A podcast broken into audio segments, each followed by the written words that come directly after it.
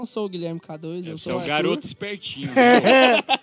Malhacói! O K2 faltou porque ele tá muito ocupado, ele tá comendo lasanha e ele foi fechar com o anunciante. A gente agora vai anunciar na testa dele, né? Que é quase um outdoor. Eu sou o Arthur Cruvinel. É, porque depois da, daquela live do Santa Zoeira, é, o pessoal ficou zoando muito a testa dele, que brilhava e tal, aí ele resolveu pôr isso aí. Eu sou o Thiago. Eu sou o Felipe Melo, eu não tenho nada a falar da testa do K2, não. É porque eu sou bondoso, eu sou magnânimo, né? Eu estou cheio de mim mesmo o tempo inteiro. Vai, Rafael. Eu queria começar contando uma piada, pra variar. Ah, um ateu, né? Um ateu muito convicto, né? De sua ateicidade, né? De sua burrice. é, estava no leito de morte, né? Era um advogado muito renomado. E Muito seu... renomado na OAB, a Ordem dos Advogados Brasileiros. Isso, desses mesmo. E no seu leito de morte, ele surpreendentemente pediu uma Bíblia. E todo mundo ficou espantado com aquilo, meu Deus, uma Bíblia. Não, então tragam uma Bíblia para ele, né? Quem sabe ele está se arrependendo, né? Na hora da sua morte, vai fazer alguma coisa. Aí ele abriu a Bíblia e começou a folhear, folhear, folhear. Aí a empregada chegou e falou assim: O senhor está procurando o quê? Ele falou assim: alguma brecha na lei. Vamos ao nosso próximo Eu convidado. sou Rafael Bastos. Sou Gustavo Sobreira e só tô aqui. Mentira, ele é o Desmond Doss. Mentira, ele é o Bolsonaro. Tá- Não, não, no que tange essa coisa, não, tá ok? Não, não, não é bem isso, né? É só não roubar, é só não estuprar, que não vai preso, tá ok? É porque hoje nós vamos Sou falar sobre o doutrina social da igreja e nós Gustavo convidamos o Bolsonaro. O Bolsonaro. né? Capitão, tô zoando. Pessoal, então hoje nós vamos falar de doutrina social da igreja, né? E É, nós estamos com, com dois, com três desfalques, o Bruno, o K2 e o Tobias, né? Então, se esse programa ficar sem graça, não é culpa nossa, tá? Isso é só uma mera Exatamente. conjunção de forças que deu errado. Exatamente. Acontece, Faz parte da vida, né? faz parte. Muito bem, vamos falar de doutrina social da igreja e, e o que é, para que serve, onde vivem, a seguir no Globo Repórter. É, mentira, foi bosta. Mas vamos lá. Tá É, Calma, calma, peraí, peraí, peraí. Ele tá peraí. chegando, ele tá chegando. ele tá chegando. Tá chegando. Confusa. Bondes, solta a vinheta. Vai começar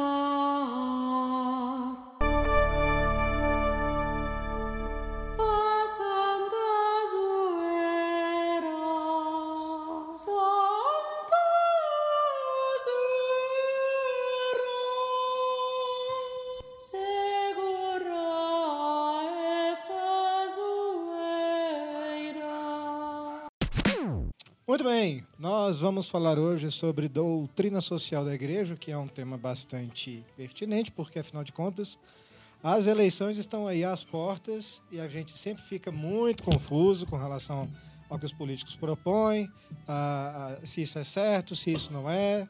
né? Houve recentemente uma certa reação a esquerdas no Brasil e a galera está tá virando modinha, né? Falar que é de direita, que é conservador, que que é, é, é descolado.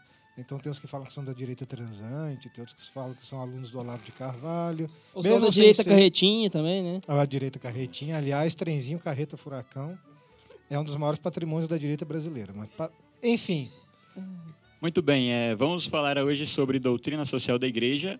E muita gente não conhece, né? Muita gente não sabe que a igreja dedica uma parte dos seus ensinamentos a regular a vida do homem. Não é que a igreja se posiciona, né? A igreja não é nem de direita, nem de esquerda, nem de. Nem não, da não vou mamãe. citar o Olavo. ela é da mamãe, Ela é da mamãe. da né? mamãe do céu. É. Mamãe do céu. Mamãe do céu, exatamente. Nessa hora o Olavo acertou. E. Olavo tem razão. É, Então, nós sabemos que são dois eixos diferentes. Né? Um que é na horizontal, que leva a Deus, né? e um que é na, que é na vertical. Né? Pode alterar, esse eu estou criando, esse plano cartesiano. Mas. E, esse, e esses dois eixos eles têm funções diferentes. Né? A religião não tem função de de apontar, ah, vai ser esse político nessa eleição, vai ser isso, vai ser... A religião não tem essa função, assim como o Estado não tem a função de delegar quem vai ser o próximo bispo ou o que o padre vai falar no sermão. Né? E, mas se você lembra lá do seu nono ano, sei lá, é, lembra-se que o plano carte- cartesiano também se encontra. Nós podemos dizer que esse ponto de encontro é justamente o homem. Né? Cada homem é convidado tanto à religião quanto à sociedade. Inclusive, não é à toa que o, o- um dos símbolos mais perfeitos é o símbolo justamente da Igreja da Salvação, uma cruz. É a junção desses Justamente dois- esse- esses dois eixos, né? Como o Tiago disse, e o próprio Aristóteles anteriormente a ele, né? O homem é um animal naturalmente social, apesar do da gente achar as pessoas só repetem as coisas, né? Infelizmente, a gente só copia. E com isso a gente pode perceber uma coisa que o próprio Papa Francisco fala na, naquela encíclica é, Laudato Si. Nunca a humanidade teve tanto poder sobre si mesma e nada garante que o utilizará bem. E isso é o que mais está acontecendo hoje, né? Essa questão do poder, né? Muita gente pensa uma coisa que no livro que eu utilizei para ver sobre esse assunto é um livro do Carlos Amalhete. Eu já vou começar citando um pouco da, da bibliografia. É, doutrina Social da Igreja, uma introdução. Ele fala uma coisa muito interessante. Muitas pessoas pensam que a doutrina social da Igreja é uma ideologia. E a doutrina social da Igreja ela foge dessa questão ideológica. Ela não é nada prefigurado como ideologia, simplesmente ela é a vontade da Igreja como pátria educadora ou mãe educadora, né? Que Mater s- et magistra Mater et magistra, mãe e mestra. mestra. Melhor ainda, aqui a gente já cita uma das encíclicas que fazem parte né, da doutrina social da igreja. E com isso, essa vontade né, que vem do âmago da igreja de caridade, né, de misericórdia, em ensinar realmente como se deve agir. Porque muita gente pensa que, que a igreja é capitalista.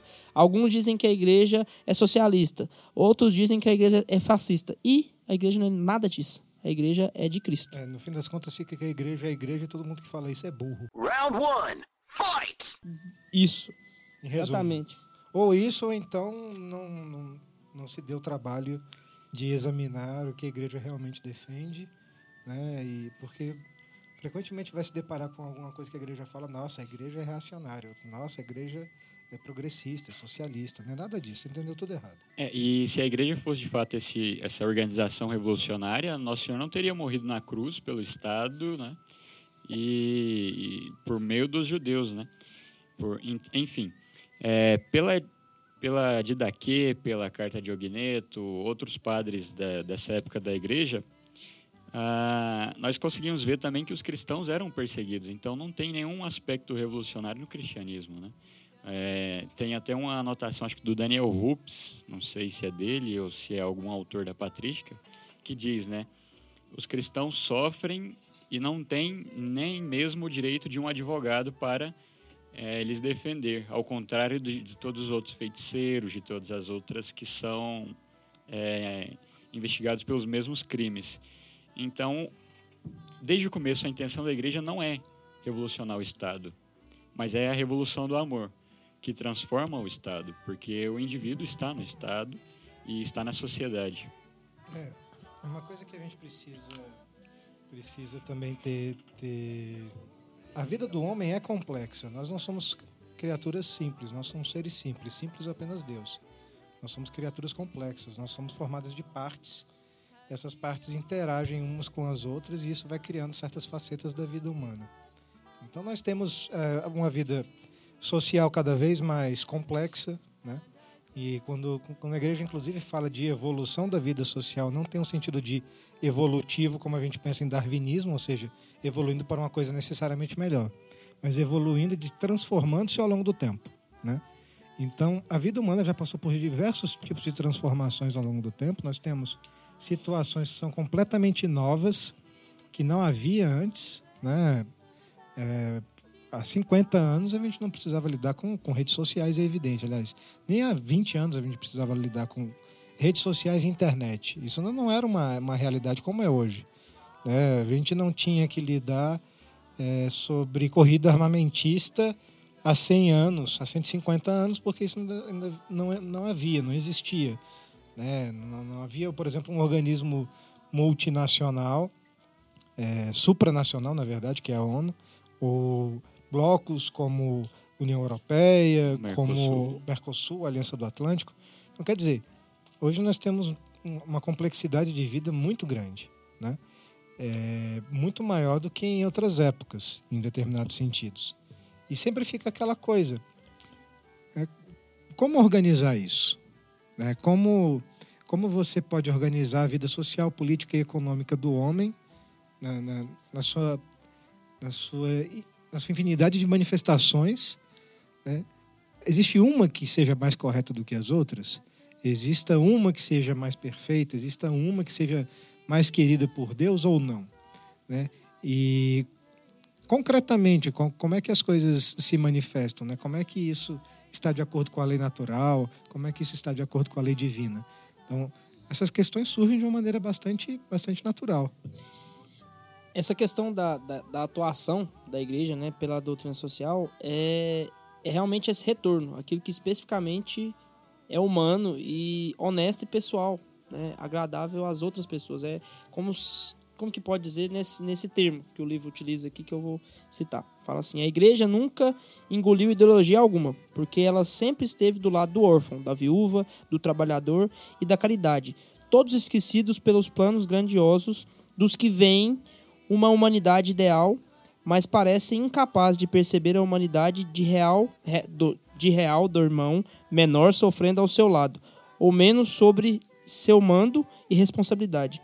É, dif- é fácil amar um homem, é difícil abraçar o mendigo, e é exatamente isso, né? Por isso que às vezes o capitalista chama a doutrina social de socialista, né? Porque é exatamente isso. A igreja ela se preocupa com cada pessoa. Ela se preocupa com a unidade.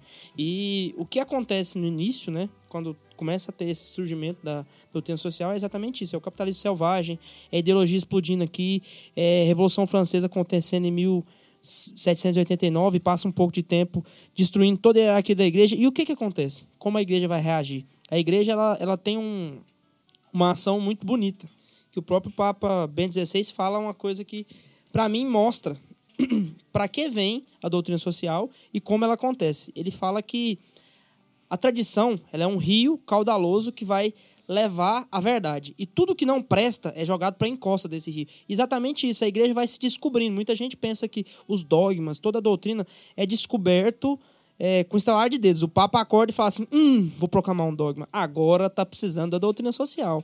Amanhã vai ser Nossa Senhora Corredentora. Não, não é assim. A igreja vai se descobrindo, a igreja amadurece cada dia mais, até com que ela possa estar imaculada e se encontrar com seu esposo. Exatamente isso, né? A igreja ela, ela padece como seu esposo e a gente tem que imaginar exatamente isso, né? Que Cristo ele era compassivo com todas as pessoas. Uma coisa que o, o Frei Sérgio, que gravou conosco recentemente, falou na missa ontem, que eu achei fantástico. Ele citou uma frase de Santo Agostinho. Ele falou que, toda vez que a gente lê a Sagrada Escritura, se a gente não encontrar misericórdia, é porque você leu errado. E exatamente é isso. É a missão da doutrina social da igreja. É ter misericórdia. Aí o encontro. Porque imagina, na época da Revolução Industrial, tinha mulheres e crianças que tinham jornada de trabalho de mais de 16 horas. Né? É, as pessoas viviam numa condição subhumana. Para quê? Para enriquecer essa desgraça de Fundação Ford, essas porcaria que hoje norteia aborto, norteia esse monte de coisa. Então, essa é a ação da igreja. É se preocupar com cada um. É destruir toda essa porcaria que hoje nós vivemos. Então, o intuito da igreja não é, é, destruir algo porque tem dinheiro, mas simplesmente porque é necessário. Porque a igreja sabe, a igreja é tão mestra que ela pensou isso em 1891. Hoje a gente vê o resultado. Por quê? Porque a gente não ouviu nossa mãe mestra. Essa é a preocupação da igreja com a doutrina social. Isso. Uma coisa que a gente também tem que ter é, bastante, bastante diante de nós, é se a gente for pensar na nossa própria vida, né, no que a gente a quantidade de coisas que a gente precisa enfrentar no dia a dia é muito grande. É- A, a complexidade da- da- das coisas é, é enorme. Você pensa, ah, eu- eu tenho que estudar, eu trabalho, eu, sei lá, pratico esporte, eu faço parte da igreja, então eu posso, posso inclusive me me envolver. de Deus. É, você pode se envolver em atividades pastorais da, da, da sua paróquia, você pode se envolver em atividades formativas, né, tem atividades culturais. Então, quer dizer, você consome, você consome música, né, livros, filmes, você estuda assuntos por interesse próprio, você escuta um podcast, você mexe no Instagram, Bebe uma cerveja. bebe uma fuma cerveja. um cigarro. Exato. Joga um basquete. Joga um basquete. Quer dizer, é é uma quantidade en- enorme de atividades nas quais nós nos engajamos no dia a dia e preocupações que extrapolam a mera necessidade básica cotidiana. Exemplo, as eleições estão aí às portas, né?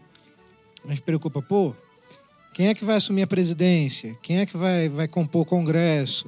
Como é que vai ser isso? E os rumos da economia, como é que vai ser? E essa crise aí, tá- talvez você até tenha perdido o emprego na, na crise econômica. Eu conheço muita gente que perdeu. Eu, inclusive, fui uma das vítimas Eu desse também. negócio. Então, tudo isso... Ameaças mesmo. Ameaças. Os macacos bonobos não têm crise econômica. Os macacos malucos não precisam de emprego. Pois é. Então, é, todas essas coisas influenciam a maneira como nós pensamos e agimos no mundo. né? E uma coisa que a gente precisa ter em mente, especialmente como cristãos, é que Deus se fez presente no mundo e viveu a nossa vida. Deus teve a nossa carne, correu sangue nas suas veias, ele foi igual a nós em tudo, exceto no pecado. E Cristo não redimiu só, só as pessoas dentro da sua, né, das suas próprias almas nem nada. Né? A mensagem de Cristo não é uma mensagem apenas individual. Ela é uma mensagem pessoal. Como pessoa, a gente tem que englobar o indivíduo considerado isoladamente e as relações com os outros. As próprias relações sociais são objeto da salvação de Cristo. né? E quem é que leva a missão de Cristo até hoje? É a igreja. Então, a- o anúncio da igreja é um anúncio espiritual, sim, mas ele é um anúncio também social, político, econômico, porque são as realidades que, que compõem o homem. O... Só um. abrir um parênteses aqui.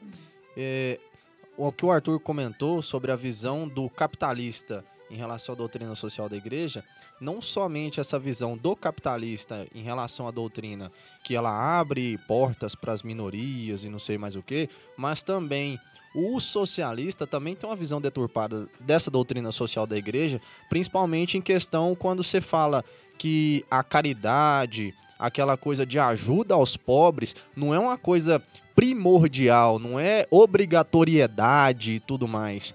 Você tem, por exemplo, diversos órgãos, organismos da Igreja Católica que já são responsáveis por isso. Então, tudo bem, eu tenho que sim ajudar o meu irmão, né, nas suas necessidades. Eu tenho uma meio que uma predestinação, né? uma predestinação a, a fazer Porra, a Rafael, vou cari- botar fogo. Sei que esse convite seu aí. né? é, a fazer essa caridade. Só que esta mesma doutrina social da igreja me garante que isso não, não é, tipo assim, um pré-requisito para me entrar no céu, entendeu? É, eu posso ou não fazer isso de maneira direta ou indireta. Né? Querendo ou não, eu contribuindo com o meu dízimo, com a minha oferta na missa, eu já estou fazendo essa caridade, né? E outra coisa que também é Não é à interessante. toa que um dos mandamentos da igreja é sustentar a igreja nas suas necessidades materiais. Exatamente. Porque a igreja não precisa só desses recursos para se sustentar no anúncio da palavra. Ela também precisa disso para poder cuidar dos pobres. Exato, né? Até porque se a Igreja Católica sair da África, aí a África realmente vai morrer de fome, né? É, E outra coisa também que é muito interessante da doutrina social da Igreja, pouca gente define isso, é que na vida do homem, na vida profissional do homem, o homem tem que saber como ele deve agir, né? E tomar decisões na sua vida profissional baseado em algo concreto. Né? Ah, eu, eu não posso pensar como um religioso dentro do meu trabalho, mas eu preciso de algo a- que a igreja me forme algo para me poder saber lidar com os meus problemas do dia a dia. É, como é que eu vou, por exemplo, é, eu, traba eu trabalho numa empresa e eu tenho que formalizar uma, uma acusação de roubo, por exemplo. É, eu tenho que saber como que eu vou, como, como que eu vou formalizar isso. Né, eu vou conversar com o meu diretor, se eu tiver um diretor. Se eu não tiver um diretor, eu vou procurar. Eu tenho que largar de ser frouxo, né? Arrumar um diretor que vai me auxiliar nessas questões e, e saber como lidar com essa situação econômica e profissional, né? Porque eu não posso chegar lá no meu trabalho lá e agir como um, um monge dominicano, né? Julgando todo mundo. Tô brincando, gente, tô brincando. Os dominicanos são uma gracinha. Ou senão- você vai Saudades fazer- Torquemada. um abraço, Frei Beto. Se cuide, hein? É, então, isso é muito, eu acho muito interessante da questão da doutrina social da igreja, como o homem se porta no seu trabalho, né, no campo profissional, que é um meio de dar mais glória a Deus, né? Um abraço aí pro Curralzinho. É, Eu acho interessante também, principalmente quando tem a, a, a parte que eu, eu, eu, pelo menos, fico muito interessado também nesses assuntos, igual o Rafael estava falando, é, em especial porque, como eu curso administração, aí eu fico pensando um dia abrir um negócio, né? Enfim. Será é, que eu posso sem- sonegar? Eu, se- eu senti empreendedor, isso aí. ju- justamente. fala. Será que eu posso também. sonegar? Sonego pouco, sonego muito, sonego tudo. É, eu, Nega eu, tudo. Eu tava é pensando roubo. Eu tava pensando nisso também. aí veio na cabeça, né? Porque assim, como hoje, igual hoje é movido muito por capitalismo, só que é um capitalismo selvagem, assim, é um capitalismo que realmente quer arrancar tudo de você e quer fazer com que você consuma ainda mais, né? Você realmente tem que ter essa direção, esse sentido de direção. Um- um- uma encíclica que me ajudou bastante foi a do Bento XVI, aquela. Felipe, me corrija aqui se eu estiver errado. Cari, Caritas Deus Veri- Caritas Est. Deus Caritas Deus. Carista, Caritas Est, justamente. Ah, é, se não me engano, é esse nome, de fato, da, da encíclica do Bento XVI. E foi fantástica, porque eh, ele me abriu os olhos no sentido desse sentido empresário, sabe? Não só como um empresário, mas como um trabalhador que quer ganhar um, um- um dinheiro mesmo. Caritas in É a Veritate. Caritas in. Veritate. In Veritate, isso Ah, mesmo. Essa outra é do Confundi. amor de É Deus. porque ele falou Caritas, eu pensei É. do Deus Caritas Deus Est. Ca- Deus Caritas é sobre o amor de Deus. É. né? E a Uhum. Caritas in Veritate é justamente sobre o Caridade poder verdade, econômico justamente. e, a política Isso, e tal. verdade. E e isso me auxiliou de maneira fantástica, porque eu não sei, cara, a Bento 16, cada palavra que ele, que, que ele escreve, você tem que ler ali e ficar Cada 15 palavra que ele minutos, escreve cara. Dá um livro, né? Véi, véi, é Bento XVI. Hum, É, não tem explicação mesmo. Eu falei assim, olha, Oh. eu vou eu vou marcar tudo que é importante na, na encíclica. Ficou toda de Acabou a caneta. Acabou. A. Riscou a encíclica inteirinha. En- então, assim, Ele, ele, ele, foi lá na capa e falou assim: tudo importante. Considere tudo Nesse, Ele sublinhado. passou a Justamente. página e foi colocando a régua. É, eu emprestei pro. Arthur, aí eu falei, Eu cara, vi. vai estar tudo amarelo lá. Tudo Gastou marcado. três marcadores de página, assim, só para poder grifar o texto. Justamente. Ficou verde, né? Justamente, é porque foi, foi tão importante aquilo ali que ele falava, e ele sempre relacionando a caridade, colocando isso como a mestra, né, ali para seguir sempre a caridade ali, o, amo, o, o amor mesmo de- no fato econômico, no fator econômico ali, para você fazer a junção e ser um cara equilibrado, né, achar o justo meio ali, né, Exatamente. no seu trabalho profissional e na vida de empreendedor. E, e de onde a igreja tira tudo isso? Né? De onde a igreja tira essas instruções para dar aos seus filhos? É justamente do direito natural, algo que é natural ao homem. Né? É, eu não me lembro agora do nome do jurista lá, mas ele dizia que para os judeus, o, o- para, desculpa, para os romanos do Império Romano, o direito era tão importante porque vinha de ius, né, que é justamente a, a vontade de Iúpter, né? Quem entende do latim vai entender o que estou falando, Iúpter, ius. Então, é, a justiça era justamente a vontade de Júpiter, que era o deus maior. Por isso era- deveria ser colocado com tanto afinco. Então a igreja busca é, ajustar, organizar a sociedade por meio do direito natural, ou seja, através da reta, do uso da reta razão, do que é natural ao homem, né? Do, do- como é que as coisas estão caminhando para o seu fim. É, e outra coisa, ah, uma coisa que as pessoas não, não- dificilmente se atinam, né? católicos costumam cair nesse erro. Antes de entrar nesse assunto, eu tenho que, tenho que fazer uma observação. Em virtude de todo o processo que nós passamos nos últimos anos de uma rejeição generalizada a doutrinas políticas do espectro da esquerda, né? É, sobretudo aquilo que estava muito vinculado à, à parte dos trabalhadores, aos governos Lula e Dilma, né? e, e a- a- o surgimento de figuras proeminentes da, da direita, né? o que aquelas que normalmente são identificadas com a direita no Brasil, é a, quantidade de institutos liberais que tem surgido, de iniciativas de cunho conservador, políticos que têm se declarado mais abertamente como, como anti-esquerdistas, Tá Acaba- ok? acaba que, que muitos católicos que enveredam por esse caminho criam uma espécie de rejeição a qualquer coisa que se relacione ao social, né? É, então ficam pensando, ah, não, que falar falar de, pobre, de auxílio, é, de, de ação social, etc. Isso é coisa de esquerdista, de teologia da libertação, etc. E tal. Não é verdade. Tanto não é verdade que se vocês buscarem na internet um sermão do padre Antônio Vieira, no século XVII, sobre a pobreza, em que é um sermão que ele fala às irmãs da, da, da, da Casa de Misericórdia, ele vai comparar o pobre que padece de miséria quase a Cristo sacramentado na Eucaristia. Apenas isso, que o pobre que padece sofrimentos, miséria, abandono, injustiças, encarna verdadeiramente Cristo. Encarna verdadeiramente Cristo, sim. Se não encarnasse isso, ele não, Cristo mesmo não teria falado, sabe? Eu estive nu e me vestisse, estive com fome e me desse de comer, eu estive com sede e me desse de beber, eu estive doente e prisioneiro e me visitastes. Cristo faz uma outra analogia, assim, quando eles falam de pegar o dinheiro e dar para um pobre, ele vai falar, o pobre vocês terão por muito tempo, a mim por pouco tempo. Exatamente É, nessa questão. Ele fala que ele vai estar da mesma forma É, pelos é, pobres. trecho, é o trecho que ele está na casa de Lázaro, Maria É. e Marta. E aí chegou a mulher e quebra o vaso, O de, vaso de alabastro alabastro. com o perfume de nardo.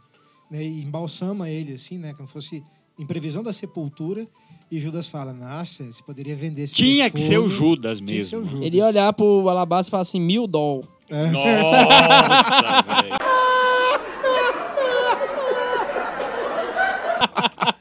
Dá pra comprar um tênis. Então, Avança. é. E Cristo fala, pobres, sempre os tereis convosco. Né? Isso foi feito em virtude da minha sepultura, etc e tal. Mas uma coisa engraçada, nesse mesmo trecho do, do, do Evangelho, fala que Judas surrupiava o dinheiro que colocavam na bolsa. Por que, que havia essa bolsa? Porque a igreja ajudava os pobres.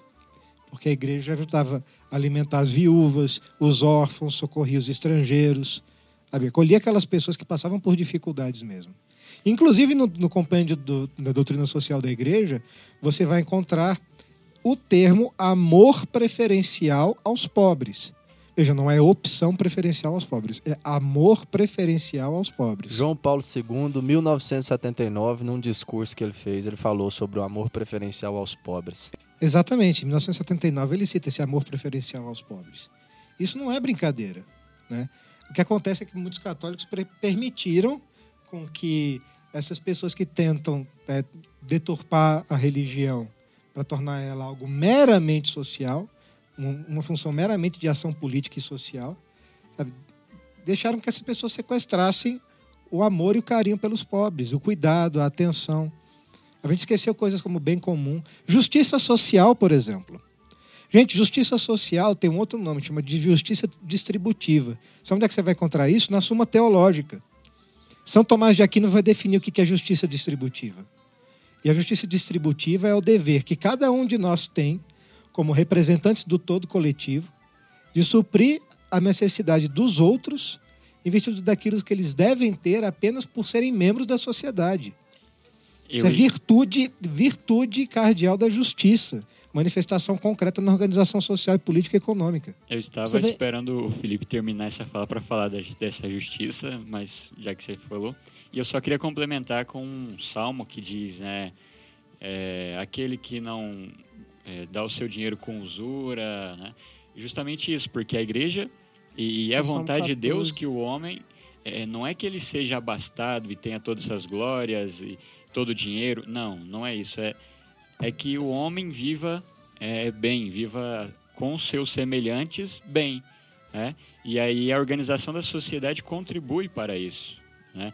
Quando a gente vê pessoas bilionárias, trilionárias, loucas, né, que trabalham, trabalham, trabalham, trabalham e ganham dinheiro, e a gente vê ao mesmo tempo pessoas que sofrem para conseguir um emprego e passam fome e, e dão a- a- os seus alimentos aos seus filhos, nós percebemos esse desequilíbrio. né? E aí é justamente o que o Felipe falou, né? nos surrupiaram esse, essa caridade e levaram para esse lado marxista, dialético, materialista, que quando a gente vê isso, a gente fala, pô, mas essa comparação, ah, não sei o quê. Pô, mas essa justa distribuição dos bens é, é o amor. Nosso Senhor manda que nós é, dá ao que, aos que vos pedem, né? Justamente por isso, porque nós não podemos servir a dois senhores. E quando a gente dá algo que foi fruto do nosso suor, algo que nos custou, é, não é só o ato de dar que é bom, mas também o ato de, de que eu estou me mortificando, estou me sacrificando para dar isso aqui para o outro. Não é por isso que é justamente a igreja não pede o que sobra, né? Porque se fosse o que sobra, não tem virtude, não tem amor nenhum.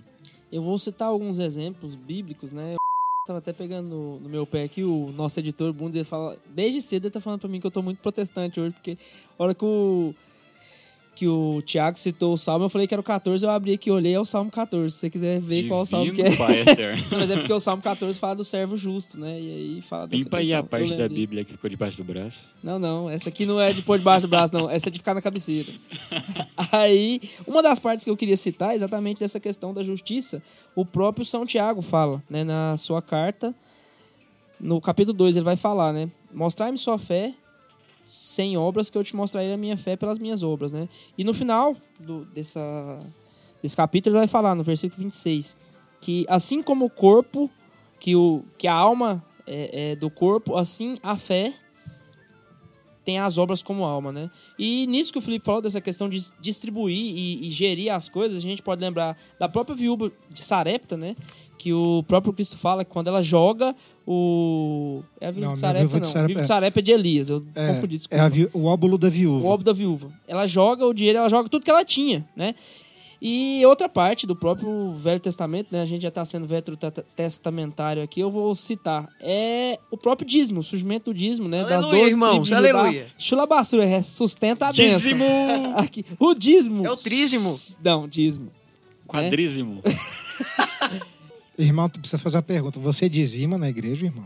Eu dizimo todo mês, irmão. Assim, irmão, você vai pro inferno dizimando as pessoas desse jeito, irmão. Eu tô dizimando a igreja mesmo, contexto. se for. É, é exatamente isso. É pra. Uma das tribos, né, não tinha condição né, de se manter. E exatamente isso que eles fazem. As 11 tribos mantêm a 12 tribo, né? Com todas as coisas, né? Que até o próprio Cristo fala, você dá dízimo do cominho, de não sei o quê, porque tudo que eles tinham, ele dava para as outras pessoas. É exatamente isso que Cristo quer dizer. Às vezes a gente tem que dar tudo que a gente tem, não é escolher uma parte do montante. Sei lá, eu tô aqui na missa, vou falar da parte das ofertas, por exemplo. Tô na missa. Aí minha carteira tem uma nota de 100, uma de 50, uma nota de 20, uma de 10 e uma de 2 reais rasgada, amassada, toda lascada. Você fala, é essa que eu vou dar na igreja. Nada, você dá aquelas duas moedas de 25 centavos que tá no bolso perdida. Ou, cê- ou ele pode dar de dois, porque ninguém vai aceitar em lugar nenhum, né? Não, toma, Rasgada. É, essa. Não, não consegui passar em lugar nenhum, né? Vai aqui. né? Então, não é isso que a gente tem que fazer, né? A gente não tem que ser, é, sei lá, usuroso, né? Usurento, como dizem muitas pessoas, né? A gente tem que ter realmente esse pensamento de não, não ser... Me fugiu a palavra agora? Avarento, né? Porque, porque Deus deu tudo pra nós, né? A kenosis do próprio Deus faz exatamente isso. E é isso que ele nos pede, né? Para que nós nos esvaziemos de nós mesmos. E é isso que a viúva faz. É isso que a viúva de Sarepta faz. Ela se esvazia de toda si e, e- e se entrega. Tanto que no Evangelho, o dia que esse Evangelho é citado, por isso que eu sempre confundo, porque o Evangelho da viúva que Elias chega é sempre no mesmo dia. Eu sempre confundo, eu sempre faço essa relação. Por quê?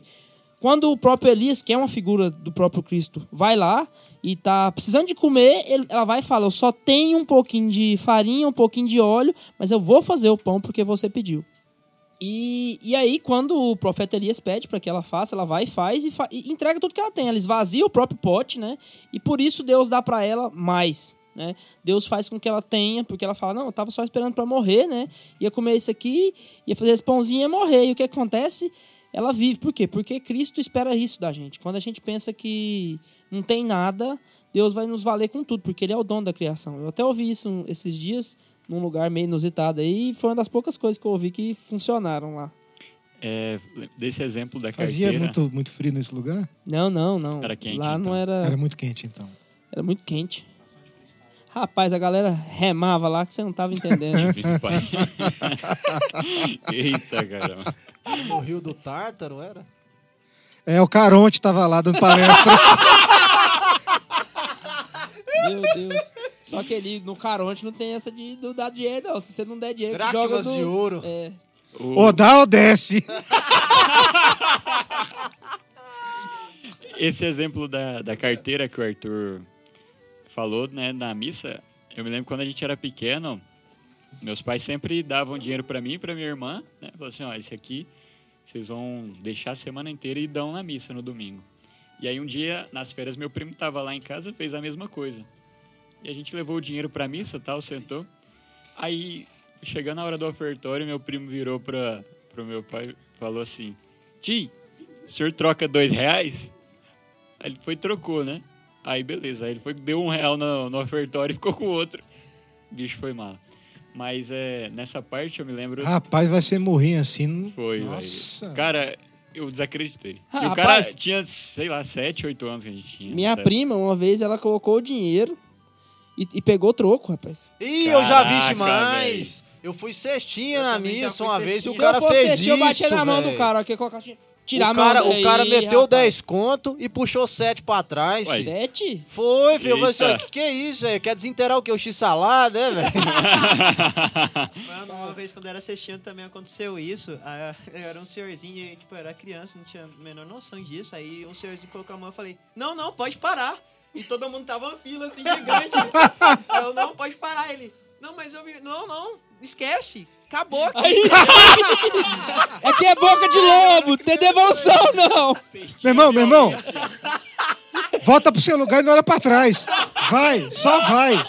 Não, não, não, perdeu, perdeu, perdeu. Senta lá, Playboy! Aí a, a tia da cestinha me deu uma bronca depois, né? Ela falou, não, não pode fazer isso, mas, mas ele tava pegando dinheiro, aí. Tá vendo como tiram a inocência das Rapaz, crianças? o Gustavo virou e falou assim: tira a mão daqui, tá ok? Tá ok? É, e voltando agora à seriedade. É só você não meter a mão que você não vai tomar bronca, tá ok? É só não pecar que tu tem que confessar, tá ok? É, é, a irmã Dulce tem uma, uma fase, uma frase, quer dizer, ela, ela era conhecida justamente por essa sua caridade. Irmã né? Dulce dos pobres. Dulce dos pobres. é Irmã Beata. Dulce? E... Beata. Não aceita, não? Ih, eu falei nada. Não aceita, não? Não aceita, não? Primeiro corte. É... Ela era Beata, sim. Ela é, né? A irmã Dulce, ela tem uma frase que me... Eu sempre gostei dela justamente por isso, né? E, e o pessoal da esquerda, sei lá, desse- dessas porcarias, Só brega. tenta usar ela justamente para falar, ó, a igreja é também do nosso lado, veja irmã Dulce, né? Mata Teresa de Calcutá. Madre Teresa, exatamente. E a irmã Dulce, ela tinha acabado de conseguir ajuda do governo para construir um hospital, o Hospital Santo Antônio, que era no galinheiro do convento. E aí fizeram a, o, o, um palanque, né? As autoridades foram, que ajudaram, os empresários e tal. E ela já estava doente nessa época e começaram a discursar, discursar e tal. E aí ela foi falar, né? Aí fizeram uma pergunta, né? Irmã, isso que a senhora faz é assistencialismo? Aí ela olhou, é o quê? Aí, assistencialismo. Não, isso é caridade. Nosso Senhor mandar, mandou amar o seu próximo como a ti mesmo. E quando ele falou para amar o próximo, ele falou firme. Aí ela, ela disse, tá grifado no Evangelho. Se você lesse, você saberia. Aô! Então, Nessa hora ela É. teve que tirar o saltinho do sapato da testa do indivíduo, né? indivíduo Porque que cravou. Ficou grudado, ficou grudado ali. Não, nessa hora aí desceu um copo de pingo, um prato de torresmo pra ela. torresmo E aí São Pedro gritou lá de cima: violência! Violência! rapaz! Freirinha violência. É. Rapaz, que o empresário morre, o político morre, o doente morre, todo mundo Todo morre. morre. E, e isso me marca muito, porque é, eu via na Dulce, é, assim como São Francisco, né? Antes de se converter, tinha aquele horror aos pobres, aleijados. depois. Nossa. É, e eu, quando era pequeno, passava na, na calçada e via esses tipos. Não, você Eu falou isso, eu olhava- lembrei do episódio quando eu era pequeno. Eu, quando eu era pequeno, eu olhava no espelho, tinha nojo do pobre. Eu olhava e falava assim: caramba!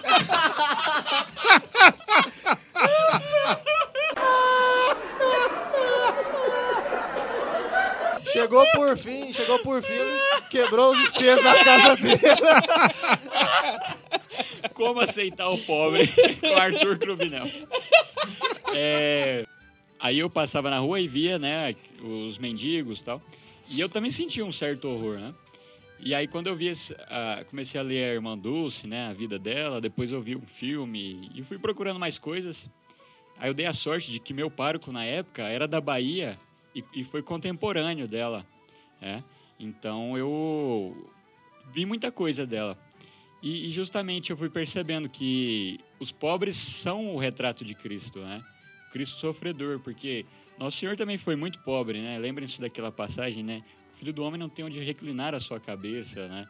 E depois, quando As ele. raposas têm as suas tocas, as aves dos céus têm os seus ninhos, mas o filho do homem não tem onde reclinar a cabeça. Rapaz, se fosse hoje em dia, ele falar assim: o Lula tem um triplex e o filho do homem não tem onde reclinar a sua cabeça. Tá. Companheiro, eu, eu estou convencido de que nunca antes na história desse país. É, é, é, você tem uma cantibrina aí pra gente molhar com ela? É, Outro ponto da doutrina social, o que, que a gente pode classificar como falsa doutrina social da igreja? O que inventam que é a doutrina social da igreja? É, isso é uma coisa muito, muito importante, porque as pessoas pensam, ah, mas doutrina social da igreja, a igreja não tem que se meter em assuntos se- seculares, não, porque o Estado é laico. Primeiro, Padre falando de aborto na Câmara, sai daí! Vai lá para sua missa, para o seu púlpito. Não, é cidadão comum. Por que não? tá, é, o padre pode até voltar para o púlpito, desde que você se reserve a sua insignificância de não querer que os padres se casem, tudo bem. Porque Afinal, como Cristo diria para você, meu corpo, minhas regras.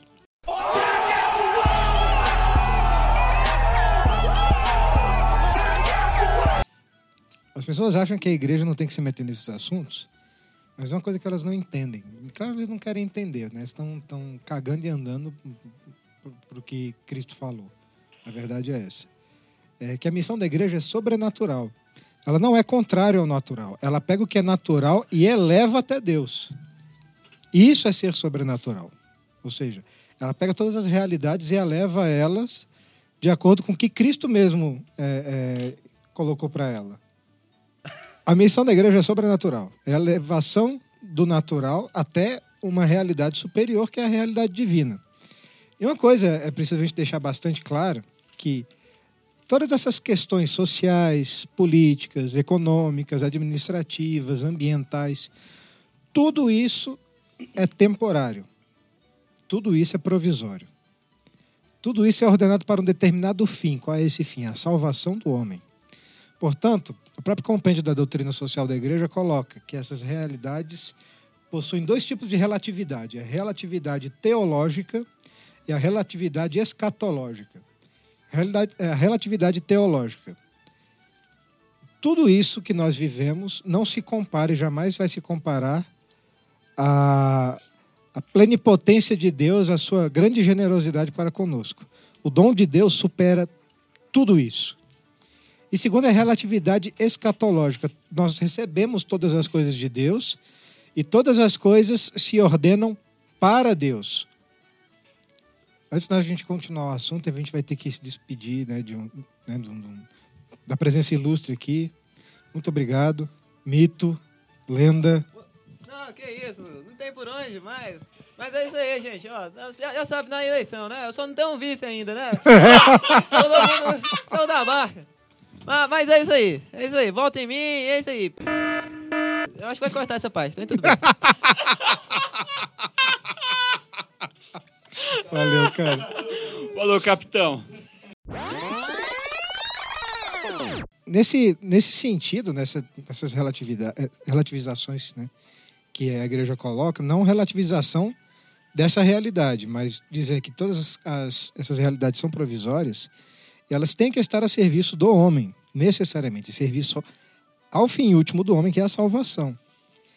Uma coisa que eh, o pessoal pensa, fica aí falando, Todo mundo tem pitaco sobre o que é a doutrina social da igreja. Né? Toda vez que a igreja se manifesta no campo social, político e econômico, que falar: ah, não, mas o Estado é laico. Ah, não, mas a igreja não tem que se meter. Não é assim, não. Não é assim, não. É- Uma coisa que a doutrina social da igreja não é, é ingerência da religião nos assuntos terrenos. Como eu falei, a, a missão da igreja é sobrenatural. É, e a igreja recebeu de Cristo a missão, inclusive, né, o poder de interpretar a lei natural. Porque a lei natural está a serviço da lei divina, evidentemente. né? É, uma outra coisa que as pessoas também não se tocaram. Doutrina social da igreja não é ideologia política.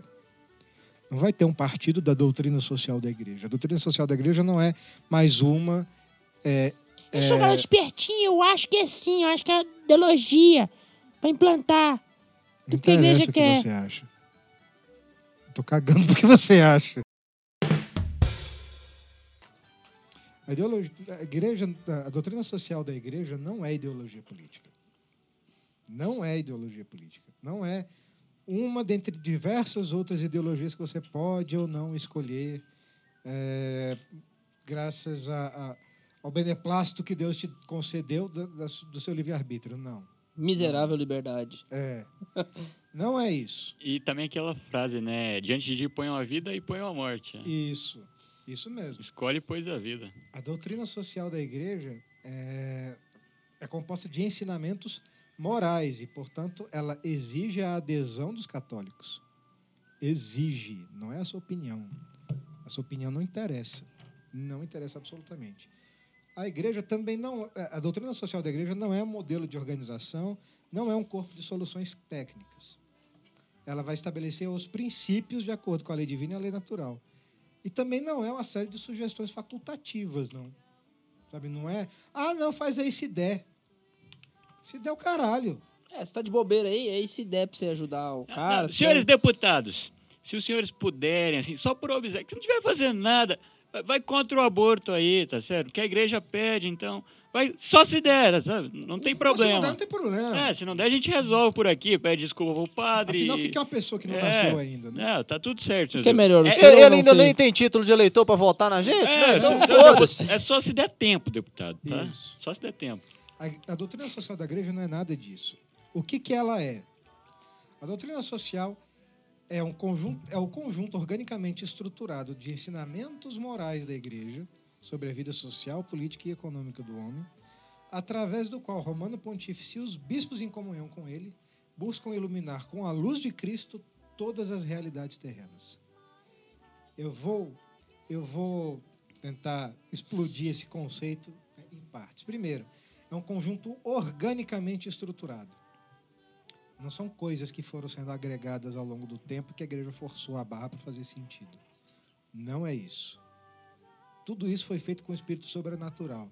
Foi feito buscando luz de Cristo. Portanto, isso é orgânico da igreja, faz parte da missão da igreja. Tem assistência total do Espírito Santo. Tem assistência total do Espírito Santo. A depender do tema, existem né, níveis diferentes relacionados ao magistério, mas é magistério autêntico da igreja, tá? São ensinamentos morais da igreja. Então, a doutrina social faz parte da teologia moral da igreja. Sim, sobre a vida social, política e econômica do homem.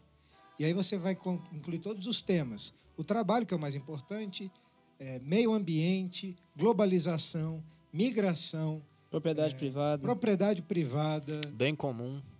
bem comum, Desarmamento. desarmamento. Intervenção do Estado em cima da família, que é uma coisa que anda acontecendo muito Exa- hoje. Isso mesmo. Porque quem tá exatamente. primeiro? Quem tá primeiro, o próprio Papa Leão XIII fala. Quem vem primeiro, que procede na ordem de importância é a família sobre, ele fala na Hero Novaro, a família sobre o Estado. Então essa interferência nunca deve acontecer. A família é a Exato. primeira célula de inserção do homem, né? Não é, É. o Estado. Isso. O homem Inclusive, tem a- contato com tudo. Nós na costumamos família. falar né, que a, a família é a célula máter da sociedade. Quem traz essa, definição mesmo é o Papa Leão XIII, na Hero Novaro. E dentro disso aí a gente pode também lembrar da ideia de que é uma sociedade de sociedades, né? Isso. Primeiro, uma sociedade menor, que é a família, que complementa uma outra sociedade, que é o município, que complementa outra sociedade, e assim por diante. Ou seja, um não anula o outro, mas um está dentro do outro de maneira que as primeiras influências, ou seja, da primeira sociedade, que a família ensina, o Estado não tem o direito e não tem porquê, não é razoável que o Estado interfira na, na estrutura familiar. Ora, se o Estado fosse quem educaria o seu filho dentro da sua casa, então você só precisava ter ele e deixar lá na praça. Isso. Eu vou, citar aqui rapidinho palavras do, do, do, do compêndio da doutrina social da igreja, na página 51. Está se falando a respeito que a doutrina social é um saber iluminado pela fé. Está escrito isso, ipsis literis. É a formulação acurada dos resultados de uma reflexão atenta sobre as complexas realidades da existência do homem na sociedade e no contexto internacional, à luz da fé e da tradição eclesial. A sua finalidade principal é interpretar estas realidades, examinando a sua conformidade ou desconformidade com as linhas do ensinamento do Evangelho sobre o homem e sobre a sua vocação terrena e, ao mesmo tempo, transcendente. Visa, pois, orientar o comportamento cristão. A, a- doutrina social da igreja não se, re- não, não- não- se restringe a enunciar princípios e valores etéreos, né, que ficam assim pairando sobre as pessoas. Ela dá, inclusive, linhas de ação prática que o cristão deve adotar. Não é que pode adotar, é o que deve adotar na sua vida. Porque, afinal de contas, se nós nos propormos a sermos cristãos, se nós, pela, pelo, por virtude do nosso batismo, temos uma vocação, um chamado universal à santidade, se nós devemos ser o rosto de Cristo para os outros, que raio de cristão é esse que não leva isso para a sua vida profissional? Que não leva isso para a sua vida política? Que não leva isso para as suas relações sociais? Que cristianismo é esse? Sabe? É, é, é, você acha que é, é bonitinho você tirar foto rezando na frente do sacrário, posta no Instagram e ignora o, o pobre na rua? É bonitinho você ficar trocando dinheiro miúdo para poder dar sua oferta na igreja e depois fica pagando, ah, não, porque Santo Tomás de Aquino dizia na questão tal, pars tal, não sei o quê. Ah, tomar banho na soda, entendeu? Sabe, eu, eu não vou nem falar o que você é em consideração à sua mãe, porque é isso que você merecia ouvir. Ave Maria. É, é, e, e justamente nisso, Felipe, é, por isso a veemência com que os santos padres, no decorrer da igreja, da, da história da igreja, é, levantam a sua voz nas suas encíclicas né, e dizem né, é, abertamente que o cristão deve seguir essas orientações, né, deve ser contra o aborto, deve ser contra a autoridade excessiva do Estado, deve ser contra é, os regimes totalitários, porque, porque é, isso é razoável tanto naturalmente quanto para a religião. Né? Nós estamos buscando aqui um, uma, uma outra Jerus, uma Jerusalém celeste, como disse Nosso Senhor. Né? Então, nós temos que construir neste mundo um mundo que seja agradável né, para a vida e em, em vista da nossa próxima vida. né? Porque nós devemos fundamentar, nós devemos merecer isso. né? Ninguém vai para o céu sem merecimento, apesar de que Nosso Senhor é que nos dá as graças para que nós consigamos. né? Então, desprezar o que a igreja ensina é a mesma coisa de desprezar a própria palavra de Jesus Cristo. Né? Você se diz cristão aí, mas ah, não, mas eu não concordo com o que a igreja fala aqui. Não, ô, padre, padre, eu posso posso matar minha sogra? Não, não pode. Não, esse padre é ruim. Aí vai em outro, padre, eu posso Eu matar minha lembro disso sogra? Né? É, Copiei na cara dura, mas ele falou isso. Não, não pode. Padre, eu posso matar minha sogra? Não, pode, meu filho. Só Ah, a sogra esse desgraçada. padre- Esse, padre, é bom demais. Esse padre é bom. Esse, esse é a voz da igreja, tá vendo? Eu tô amparado. Não é, é. Desconfie dos padres que, que ensinam coisas que são diferentes da igreja, que a igreja prega. Afinal, a, igreja, a doutrina da igreja, tanto a doutrina social quanto a doutrina é, de fé da igreja, é algo sério, que, como nós falamos, é inspirado pelo Espírito Santo. A igreja lutou ali dois mil anos para guardar, para que nós é, sentemos na nossa cadeirinha e comecemos a folhear esse livro e, pô, tá aqui tudo que eu preciso para ser feliz, né? É, tem uma comparação é, de duas, como é que, que se ensinava ética, por exemplo, na antiguidade grega e como se ensinava ética na, na filosofia moderna, né? Os alunos chegavam na Grécia Antiga, né? Hoje a aula é de quê? De ética. Opa, vamos aprender então o que vai nos fazer felizes, né? E depois na com a filosofia moderna, essas coisas todas, hoje a aula é sobre o quê? Sobre ética. O, o que, Que que a gente não pode hein? falar? Ah, a gente que vai a gente não aprender a não jogar fazer? lixo na rua. né? Então, é, são coisas que vão nos fazer felizes e que é igual nos contos de fadas, né? Tudo nos é oferecido, todo o bem, toda o final lá, o Felizes para Sempre, nos é oferecido em troca de uma pequena coisinha, derrotar um dragão, por exemplo. Né? Isso mesmo. É, Pode falar, tu não- manda bala aí. É, no Concílio Vaticano II tem uma declaração que chama Gravissimus Educations. E lá vai falar assim: a família é, portanto, a primeira escola de virtudes sociais, de que as sociedades têm necessidade. E se a gente for parar e for voltar, o Guilherme tem o hábito de, quando ele vai dar palestra para falar da sucessão apostólica, ele fala que se a gente for voltando, voltando, voltando, a única igreja que vai sobrar vai ser a católica. Eu vou usar da mesma analogia dele. Tem Se outra? a gente for ver. Hã? Tem outra? Tem umas cópias aí, né? Mal feitas, né? Faltando pedaço. Ah, Imagina tá. que você, você pegou, foi na fotocopiadora, foi tirar uma imagem, aí um pedaço saiu faltando numa, no outro não tem nada. É problema folha no branca. espiritual, né? Nossa, foi boa essa. E se a gente for voltar nessa célula é, social, que é a família, né? A primeira célula que a igreja surge é uma família. E no âmbito dessa família, o próprio Cristo quis viver, nascer, aprende. Na própria Sagrada Escritura, em Lucas 2, vai falar que Cristo crescia em graça e sabedoria. Da mesma forma, nós devemos aprender da família. Porque hoje existe essa desordem muito grande de de delegar o Estado a educação, delegar a avó a educação, delegar o cachorro a educação, menos eu que sou o pai. Por quê? Porque isso não me interessa. E, de outra forma, é o que acontece na igreja, né? Desde sempre, o próprio Cristo aprende de São José, aprende de Maria. A própria Nossa Senhora aprende, né? A a meditar tudo que o Cristo dizia, né? Que Cristo, ele, desde sempre, ele era violento, né? Fala assim, só não vê que eu tenho que cuidar das coisas do meu pai, eu Não. fico imaginando. Nem nem fala senhora, ele fala mulher. Mulher! Rapaz, se eu falasse mulher pra minha mãe, eu ia tomar uma mãozada na cara, moço. Eu ia ficar parecendo aqueles caras de festa junina, faltando um dente na frente. Mas o Cristo era o Cristo, né? Nossa Senhora sabia de total noção. E, e hoje, né? Vou datar o programa. Hoje é dia da Santa Mãe, da Santa Mãe de Deus, né? E ela é. Nossa, né? Como, Santana. quase que eu falei Nossa Senhora de Santana. Santana, como É, nosso amigo. Senhora esperto, né? Santana. Senhora Santana, né? Sim, senhora Santana. E como ela deve ter ensinado Vovó. a própria Virgem Santíssima, né? É fazer todas essas coisas, né? Porque Nossa Senhora não seria tudo que ela é sem o próprio respaldo de Santana, sem o ensino de São Joaquim, né?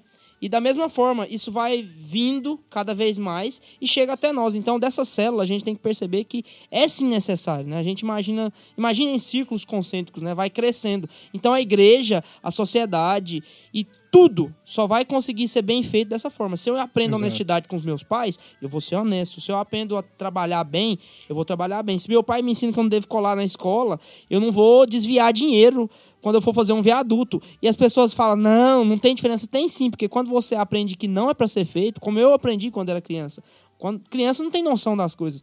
Eu foi a única vez que eu negro roubei, né? Eu roubei uma coisa, eu apanhei, fiquei de castigo e rodei num brinquedo que eu tinha. Nunca mais eu vi esse brinquedo. Eu vi e falei: "Rapaz, esse tem de roubar é ruim mesmo. Nunca mais vou fazer isso". Então é aqui que a gente adquire as virtudes, né? E olha que isso não é nada se você fosse pro inferno, né? Hã? Nada.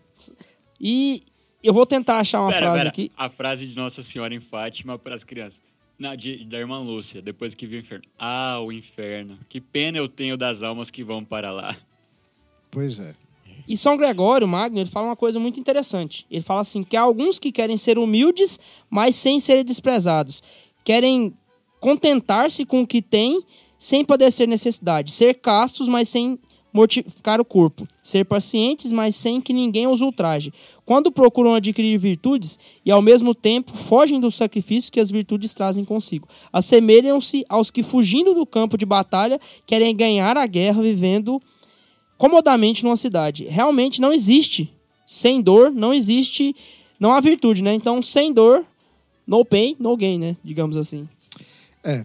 Um- Uma coisa que, que a gente também precisa ver que a doutrina social da igreja foi formada ao longo desses dois mil anos de tradição.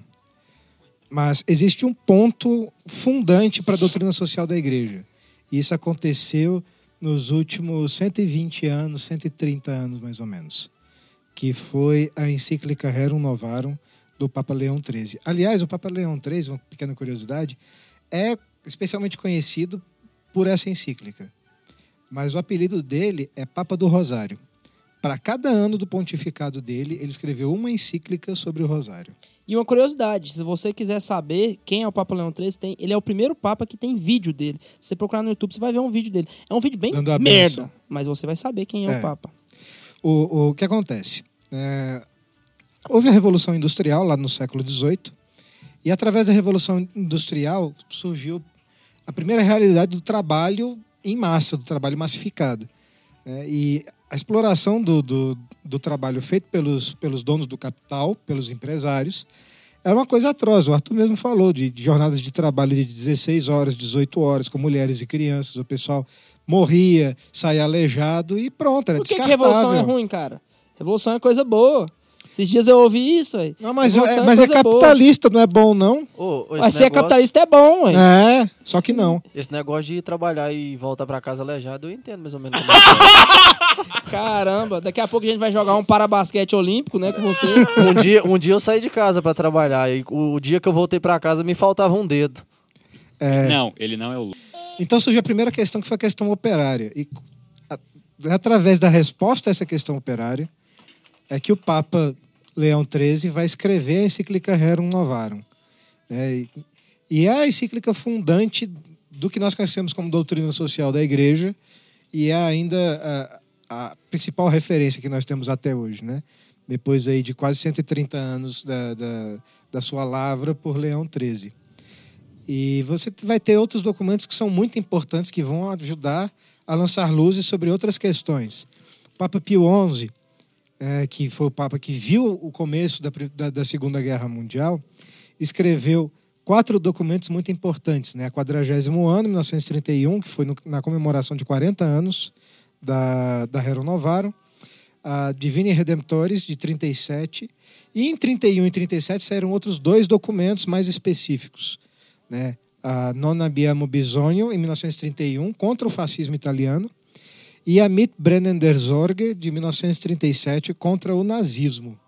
Portanto, essa história de falar que a igreja apoiou os nazistas, sabe, isso é coisa de diarreia mental Ué, de que não tem o que fazer.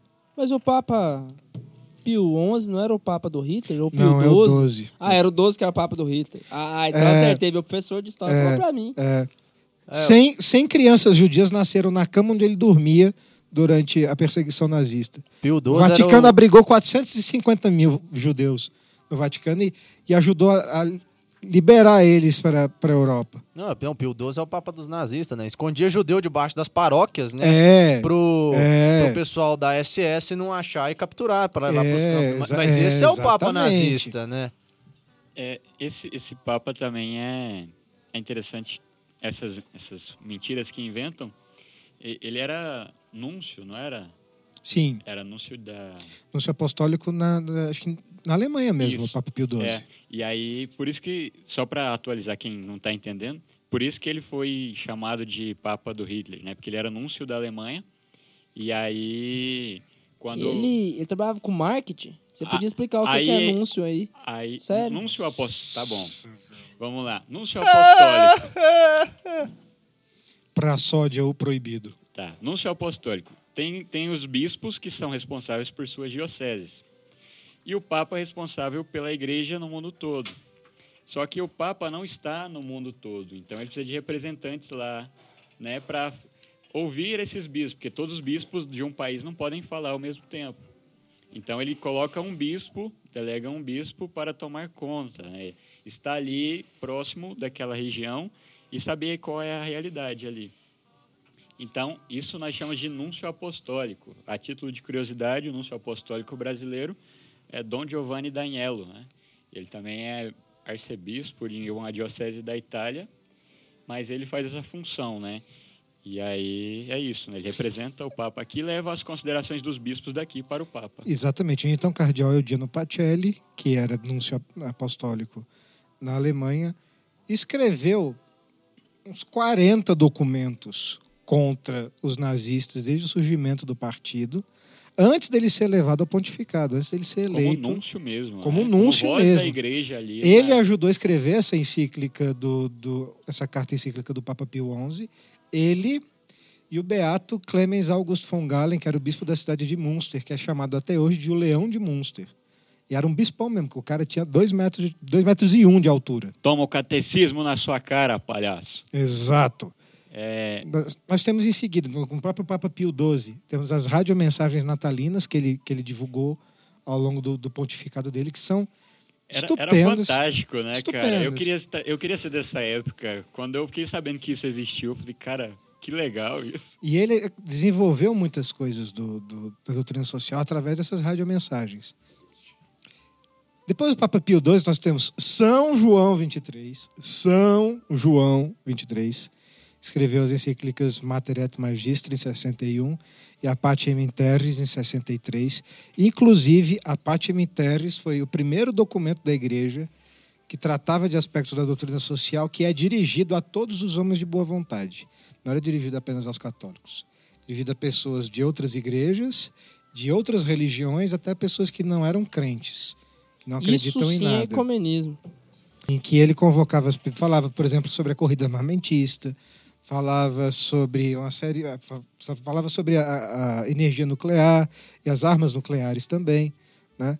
De- ele próprio convocou o Concílio Vaticano II, e no Concílio Vaticano II nós teremos dois documentos que são muito importantes, que é a Constituição eh, Gaudium et Spes e a Dignitatis Humanae, que fala da dignidade humana, fala inclusive sobre liberdade religiosa, que é um tema que muitas pessoas interpretam de maneira equivocada, tá?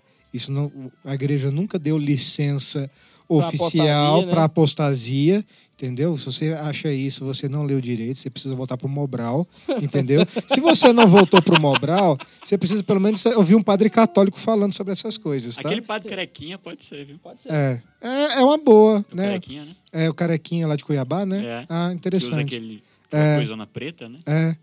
Co- Engraçado, né? Um padre que usa aquilo. Platina, que pois é. estranho, né? Que estranho. Só sei Enfim. que é aquilo. Podia gravar um CD, seria melhor. Eu achei que só o Nil que usava batina. É porque realmente o Padre Paulo Ricardo ele se desvia de balas. Várias balas. Nossa, velho. Tá, e os documentos da igreja. É, o Beato Paulo VI, Populorum Progresso em 67 e a 80 Advene em 71. É, eu só queria falar da Popularum Progresso. Por favor. porque é uma encíclica que eu gosto muito, porque ela vem justamente Paulo VI, alguns falam que é o papa da maçonaria, né, tal, que tem dois Paulo VI, não sei o quê. Ah, Na pra verdade, de bosta, O Papa viu? da maçonaria foi João 23, né? O, bem- o mais criticado dos ma- do- por- Ó, pelos você tradicionalistas. tá falando aí um tradicionalista com propriedade É, falando. é. O mais criticado pelos, pelos tradicionalistas é João 23. Porque ele abre o que- concílio. É, porque ele abre o concílio e tanto após a sua morte, né? inf- Infelizmente aconteceu isso, né? Porque eu não sei, né? Mas a- até então era um ser humano muito querido, né? Por todos. E os maçons na época publicaram um cartaz, né? Lamentando pela morte do Papa João 23, mas em respeito à sua pessoa e não ao que ele fazia na igreja. Mas como todo tradicionalista tem uma visão deturpada de tudo, né? Tudo é tudo para eles é, ah, meu Deus do céu, Sabe o é, que eu Então, acho cara- engraçado? O tradicionalista não bota fé nas palavras de um padre, mas acredita na palavra do maçom. Exatamente. Num cartaz pregado em rua, feito por Imagina assim, ó, o tradicionalista é ti- tipo o Nick Fury do, do Vingadores, só que ele usa dois tampão, ele não vê nada. Esse é o tradicionalista. Tá bom. Boa. Mas fala da Popular Progresso Isso. pra gente. É, a Popular Progresso, Paulo VI escreve. é, ele, pós-Vaticano II, ali, vendo o desenvolvimento das nações, como o mundo estava correndo e como as pessoas estavam se afastando da fé, justamente por isso o concílio tinha sido convocado. Então ele percebe que precisa ajudar com que os cristãos não fiquem perdidos no meio dessa correria. Né? Para que o mundo continue andando e que os cristãos continuem andando e, e passando a sua fé adiante, né? E aí a Popularum Progresso é justamente esse nome, né? Progresso dos povos, é, Popularum Progresso. E, e são, o Paulo VI, ele começa a falar então da, da necessidade de, da, de levar a fé e de termos os mestres católicos, São Tomás, né, Santo Agostinho, esses santos que são doutores e que têm é, ensinamentos também no âmbito político, no âmbito social, é, para a nossa vida corrente. Então, o Papa Paulo VI ele faz essa, essa encíclica e ela é muito acertada, né? Eu recomendo a todos que estão escutando, porque se você quer entender um pouquinho de, do aspecto por que, que o Vaticano II foi chamado para resolver o problema do homem moderno, essa é uma boa encíclica. Né? O Papa Paulo VI, Papa Paulo VI estava ali, encerrou o concílio e depois lança essa em 67. O concílio acaba em 65, né? 65, isso. Então, 65. Então, tá aí dois anos depois, então é, é formidável. E é o 80 Advênias dele, de 71, que é como no aniversário de 80 anos da Hero Novarum. E um dos últimos assim grandes mestres de doutrina social da igreja que a gente tem na- é São João Paulo II, que, como o próprio Rafael Bastos falou, né, citou o termo amor preferencial aos pobres num discurso em 79. É, tem uma encíclica fenomenal sobre a natureza do trabalho, Elaborem Exercens, de 81.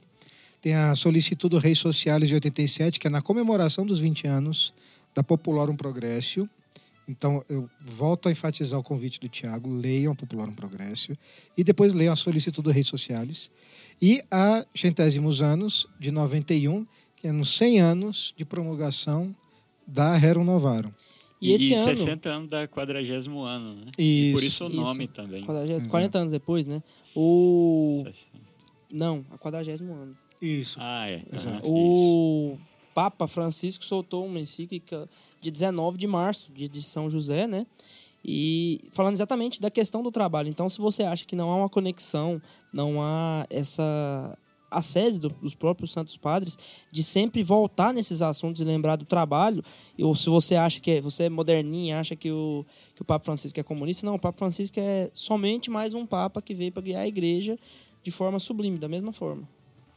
É, você tem a, a Caritas in Veritate, que nós falamos aqui mais cedo, né? Do Do Papa. Bento XVI. Então, que faz parte dentro do, do- faz parte do magistério autêntico da igreja sobre doutrina social. Você tem o Papa Francisco, que tem sempre um posicionamento muito pastoral, muito social, muito voltado ao anúncio, à missão e muito voltado para as realidades concretas da vida, né? A política, a economia, até produção de armamento, por exemplo, né? E, e Papa Francisco, pe- pela sua própria formação é, muito pastoral, por ser de uma, de uma realidade de, de um continente pobre como é, é, o, o continente americano, né, na parte sul, na, na nossa querida América Latina. Ser muito pobre, muito sofrido, ter uma, uma vida social, política e econômica muito conturbada, ele teve uma formação muito forte é, nesse sentido. E isso se reflete nos pronunciamentos O próprio dele. nome que ele escolhe. Né? O próprio nome Tem que ele escolhe. caritativo, né? Sim, São sim, Francisco. exatamente. É, também, saindo um pouco disso, a gente, querendo ou não, é, você gostando ou não, a gente deve considerar os documentos da Conferência Episcopal Brasileira, né, a CNBB. Sim, Apesar de você ficar... Não, isso aí é outra coisa, né? não é outro mérito que a gente não vai entrar. Mas quando a CNBB se reúne em assembleia extraordinária para definir algumas coisas e lança documentos, esses documentos, independente se foi o bispo que apoia não sei o que ou, ou não sei o que, esses documentos estão apoiados na igreja. Né? O que os bispos fazem é pegar isso, olhar a realidade do Brasil e dizer para o povo, olha, né, sejamos assim, façamos assim. É, então, é, e, e existem muitos documentos da CNBB né, nesse âmbito. o que você tem que deixar de preconceito, deixar dessa ideia torta e ir atrás e ler. Senão você não vai saber. Isso que é a igreja se organizando organicamente, né? Isso, exatamente. Estruturada. Isso, é- Exatamente isso. isso é que é, que é a estruturação orgânica do ensinamento da igreja. A doutrina social da igreja é um assunto que demanda bastante tempo. A gente só teve a ideia aqui de dar umas pinceladas iniciais para poder atiçar sua curiosidade e fazer com que você leia, vá atrás. Poxa, o compêndio de doutrina social da igreja está completo no site do Vaticano em português. Entendeu? Você tem aí tem Tem o livro do graça. Carlos Ramalhete, Tem o livro do Carlos Ramalhete, da Quadrante. que, sa- que saiu pela Quadrante. Quadrante. patrocina nós, por favor. Estamos aí. Alô, Marcelo, um abraço. É, você tem aí o livro do Carlos Ramalhete, que na introdução é excepcional sobre o assunto. Mas você tem bons materiais na internet, sabe, de bons sacerdotes, de, de boas pessoas da igreja que tratam a respeito desse tema. Uma infinidade de documentos da igreja que nós citamos aqui, coisas da nossa própria CNBB, entendeu? Então, vá atrás, leia. É, Esse, esse programa serviu apenas como um aperitivo. Outros programas virão no futuro, se Deus quiser, Sobre a respeito da doutrina social assunto. da igreja. né? Mas acho que tá bom, né, galera? Para hoje tá bom. Então, pessoal, não se esqueçam de se inscrever no canal. Se quiser mandar e-mail pra gente, manda para o santazoeira.sc@gmail.com. É, e só antes, fazendo jabá também, né, na, lá no, no blog do Santa Carona, é, vocês vão encontrar várias colunas e eu já vi vários colunistas, né? Tobias, o Neiva, Pablini, o Fernando e eu. é, eu já escrevi, acho que umas três vezes, temas de doutrina social da igreja, né? Sobre sociedade política, organização do Estado, municipalismo, etc. Então, dá uma passada no blog e lê também, tem muita coisa legal. E não se esqueça, compartilhe isso com seus amigos, entendeu? Espalhe essa mensagem. Façam com que as pessoas entendam, comecem a entender o que que é a doutrina social da igreja. A galera não faz corrente pra ficar mandando porcaria? Faz corrente do programa do Santa Zoeira. Pronto. Exato. Não, pelo Manda amor de Deus, não estraga o corrente de programa. transmissão. Não, corrente, ah, não, velho, o programa é massa. E se você velho. quebrar essa senão você vai corrente- morrer em três dias. É, Ah. se você quebrar essa corrente, você vai ser visitado pela PJ à noite. Fio, manda mensagem sete vezes. Sete, velho. 70 vezes sete. Então, galera, é isso aí. Curtam o canal, compartilhem, mandem e-mail, leiam o blog e estamos aí. Um abraço a todos e tchau. Tchau.